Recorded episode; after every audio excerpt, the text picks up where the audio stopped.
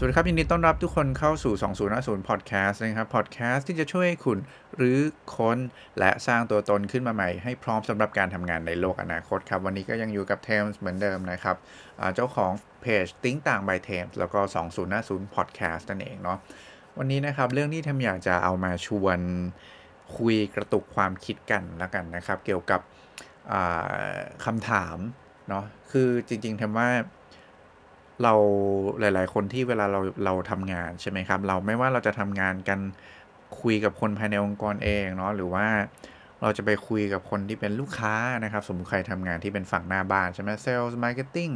หรือว่า product development เงี้ยเนาะที่ต้องมีโอกาสไปคุยกับลูกค้า service อย่างเงี้ยฮะหลาย ๆ ครั้งแทนว่ามันจะเกิดเหตุการณ์ที่มันจะมีเวลาเราเราคุยอะไรกัน มันจะมีคำถาม ประหลาดประหลาดเกิดขึ้นมานะครับ ทุกคน ซึ่งคำถามประหลาดประหลาดที่ว่าเนี่ยจริง ๆ แล้วเนี่ยมันเป็นคำถามที่แบบโอ้โหสุดแสนจะ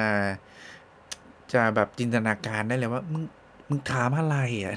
หรือว่าบางทีเราอาจจะคิดว่ามันเป็นคำถามที่มันก็เห็นเห็นอยู่แล้วหรือเปล่านะ เป็นคำถามที่แบบคือพูดง่ายๆเป็นคำถามโง่ๆแล้วกันนะทุกคนเนาะผมว่าหลายคนหลายครั้งนะครับ เราเคยคิดอะไรแบบนี้ในในในสมองเหมือนกันนะว่า ถามมาได้ยังไงใช่ไหมไอ้คำถามง่าย ๆ แบบนี้นะครับ มันเป็นเรื่องที่เราควรจะรู้ดีอยู่แล้วใช่ไหมครับ ทุกคนน่าจะเข้าใจเป็นพื้นฐานกันอยู่แล้ว แล้วก็เราอะ judgment ตอนนั้นว่าเออเป็นคำถามที่ไม่ควรถามเนาะแล้วก็เป็นคำถามที่ไม่ฉลาดสักเท่าไหร่เลย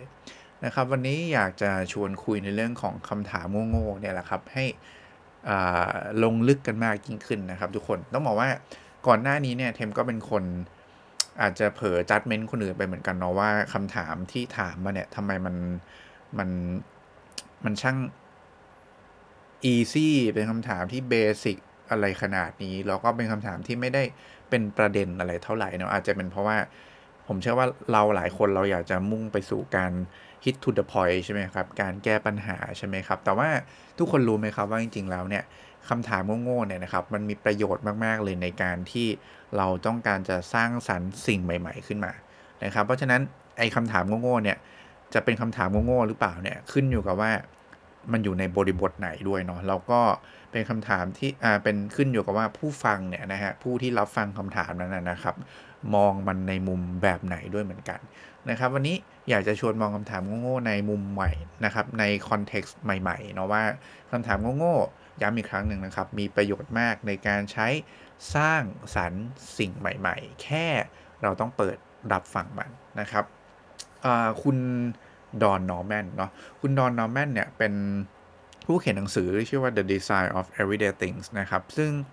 เป็นหนังสือที่คนที่เป็นดีไซเนอร์ทุกคนเนี่ยถือว่าควรอ่านนะครับ หรือแม้กระทั่งคนที่อยากจะสร้างสรรค์สิ่งใหม่ อยากจะ วิเคราะห์ได้ว่าของแต่ละของ service แต่ละอย่างเนี่ยมันดีหรือมันไม่ดียังไงเนี่ยก็ควรอ่านนะครับ ยิ่งคนที่เป็นคนดูเรื่องการพัฒนา Product Solutions ใหม่ ๆ ให้ลูกค้าเนี่ยก็ยิ่งควรอ่านเข้าไปใหญ่เลยนะฮะคุณดอนนอร์แมนเขาบอกแบบนี้ครับว่าคำถามที่ดูเป็นคำถามโง่ๆเนี่ยครับทุกคนจริงๆแล้วเนี่ยมันเป็นคำถามที่สำคัญมากๆเลยครับทำไมนะครับเพราะว่าคำถามโง่ๆนะครับมันเป็นคำถามที่กลับ ไปยังเรื่องที่มันเป็นพื้นฐานที่สุดนะพื้นฐานที่สุดนะครับ เมื่อมันเป็นพื้นฐานหมายความว่าอะไรครับ หมายความว่าทุกคนเข้าใจอยู่แล้วเว้ยนะครับ ซึ่งไอ้คำว่าเข้าใจอยู่แล้วเนี่ยมันเป็นแค่เขาคิดว่าเขาเข้าใจอยู่แล้ว เราคิดว่าเราเข้าใจอยู่แล้วนะครับ คราวนี้กลับมาที่ตัวพวกเราทุกคนเนาะเวลาเราเจอในสิ่งที่เราคิดว่าเราเข้าใจอยู่แล้วเนี่ยนะครับ มันทำให้เป็นไงฮะ มันทำให้พวกเราไม่เคยลองคิดที่จะตั้งคำถามใหม่ๆ กับโจทย์เดิมๆครับทุกคน มันทำให้เราไม่เคยคิดที่จะตั้งคำถามให้ในเลเวลที่ลึกลงไปอีกนะครับ why why why why why ask ask why ไปเรื่อยๆ ไม่เคยตั้งลงไปในเลเวลที่ลึกลงกว่านั้นลงไปอีกนะครับ แล้วก็ที่เราคิดว่าเรารู้ดีอยู่แล้วเนี่ยนะครับ ก็เพราะว่าไอ้สิ่งนั้นเนี่ยมันเป็นสิ่งที่ ไม่เคยถูกเปลี่ยนแปลงมานานแล้วด้วยเช่นเดียวกันครับทุกคน ยิ่งถ้าคนส่วนใหญ่คิดว่าเรารู้ดีอยู่แล้วเนี่ยยิ่งบ่งบอกว่ามันเป็นสิ่งที่มันทำกันมาแบบเนี้ยนานแล้วทุกคนแล้วก็ไม่เคยเอาถูกออกมาหยิบคิดในมุมใหม่มากสักเท่าไหร่นะครับ เพราะฉะนั้นตอบคำถามนะครับว่าทำไมคำถามโง่ๆจึงเป็นคำถามที่สำคัญมากนะครับ ก็เพราะแบบนี้แหละครับว่าถ้า พวกเราอยากจะสร้างสิ่งใหม่เนาะที่เป็นประโยชน์นะครับ อยากจะแก้ไขปัญหาในมุมใหม่ๆ ใช่ไหมครับ อยากจะท้าทาย status quo ใช่ไหมครับ หรือว่าอยากจะหาอินไซต์อะไรเพิ่มเติมเนาะคำถามโง่ๆนี่แหละครับทุกคนคือสิ่งที่พวกเราต้องนึกถึงมันให้ดี และที่สำคัญคือเราต้องเป็นคนถามคำถามโง่ๆแบบนี้กับคนอื่น มากขึ้นโดยซ้ำนะครับ กลับไปที่พื้นฐานของเรื่องเรื่องนั้นที่เราสนใจเนาะแล้วก็ค่อยๆ หาเหตุผลว่าทำไมมันถึงเป็นเช่นนั้นอยู่ และเราในฐานะที่เป็นคนที่จะสร้าง solution ใหม่ ๆ ให้ลูกค้าได้เนี่ย เราจะเปลี่ยนแปลงมันยังไงนะครับ ผมย้ำอีกครั้งหนึ่งจริงๆ พูดไปหลายรอบแล้วว่า อาจจะในตอนอื่นเนาะว่าลูกค้าไม่รู้จริง ๆ นะว่าตัวเองต้องการอะไร นะครับ อย่าไปถามหา solution จากลูกค้า แต่ว่าสิ่งที่เราต้องถามหาจากคนอื่นจากลูกค้าเนี่ยคือตัวปัญหาทุกคน หน้าที่การคิด solution เป็นหน้าที่ของพวกเรา เป็นหน้าที่ของคนที่ต้องการจะแก้ไขปัญหาต้องการจะสร้างสิ่งใหม่นะครับ เพราะว่าถ้าคุณไปถามหา solution จากลูกค้าเนี่ยคำตอบที่ได้จากลูกค้าคืออะไรครับ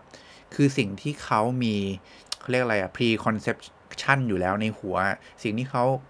เข้าใจอยู่แล้ว สิ่งที่เขาเคยรู้อยู่แล้ว ซึ่งสิ่งที่เขาเคยรู้อยู่แล้วคืออะไรครับ คือสิ่งเดิมทั้งนั้นเลยถูกไหมครับ ถ้าเราต้องการจะสร้างสิ่งใหม่ คุณไม่สามารถเอาคำตอบโซลูชันลูกค้ามาใช้ได้เลยนะครับ เพราะฉะนั้นหน้าที่ของเราคือการถามคำถามที่ถูกต้องถามคำถามที่เหมาะสมนะครับ แล้วเอาคำถามเหล่านั้นเนี่ยมาใช้เป็นตัวที่คอยไกด์เราว่าเราจะออกแบบวิธีการแก้ไขปัญหาใหม่ ๆ ให้กับลูกค้า ได้อย่างไรดีเนาะซึ่งคำถามโง่ๆนี่แหละครับ เป็นอีกหนึ่งในคำถามสำคัญวิธีสำคัญนะครับ ที่จะทำให้เราได้รู้อะไรที่เป็นพื้นฐานและกลับไปแก้อย่างจุดกำเนิดของมัน เพื่อสร้างสิ่งใหม่ได้ดีมากยิ่งขึ้นตามไปด้วยนั่นเองนะครับ และนี่ก็คือเรื่องที่จะเอามาเล่าให้ฟังในวันนี้เนาะคำถามโง่ๆทำไมมันถึงสำคัญนะเราจะฟังคำถามโง่ๆพวกนี้ไปทำไมกันนะครับ เพราะฉะนั้นครั้งหน้านะครับทุกคนถ้าเจอคำถามโง่ๆแบบนี้นะฮะ ใจเย็นๆนะครับ แล้วก็ลองหยุดคิดแบบกึกสักนิดหนึ่งนะครับว่ามันมีอะไรอยู่เบื้องหลังคำถามนั้นกันแน่นะครับ ก็หวังว่าจะเป็นประโยชน์ครับทุกคนสุดท้ายเหมือนเดิมนะครับ ก็ขออนุญาตฝากหนังสือนะครับหรือสร้างต่างโต reinvent นะครับ34 วิธีรื้อค้น และสร้างตัวตนขึ้นมาใหม่ เพื่อพร้อมรับมือการทำงานในโลกอนาคตนะครับ สามารถหาซื้อได้ที่ร้านหนังสือชั้นนำทั่วไปเนาะไม่ว่าจะเป็น ซีเอ็ด คิโนคุนิยะนะครับเอเอเชียบุ๊คส์ นายอินทร์ B2S นะครับ แล้วก็ทั่วไปเลยนะครับ ยังไงก็ขอบคุณทุกคนล่วงหน้าอีกครั้งหนึ่งนะครับ ถ้าใครที่ซื้อมาแล้วเนาะอ่านแล้วมี feedback ยังไงนะครับ รู้สึกยังไงเนี่ย สามารถที่จะมา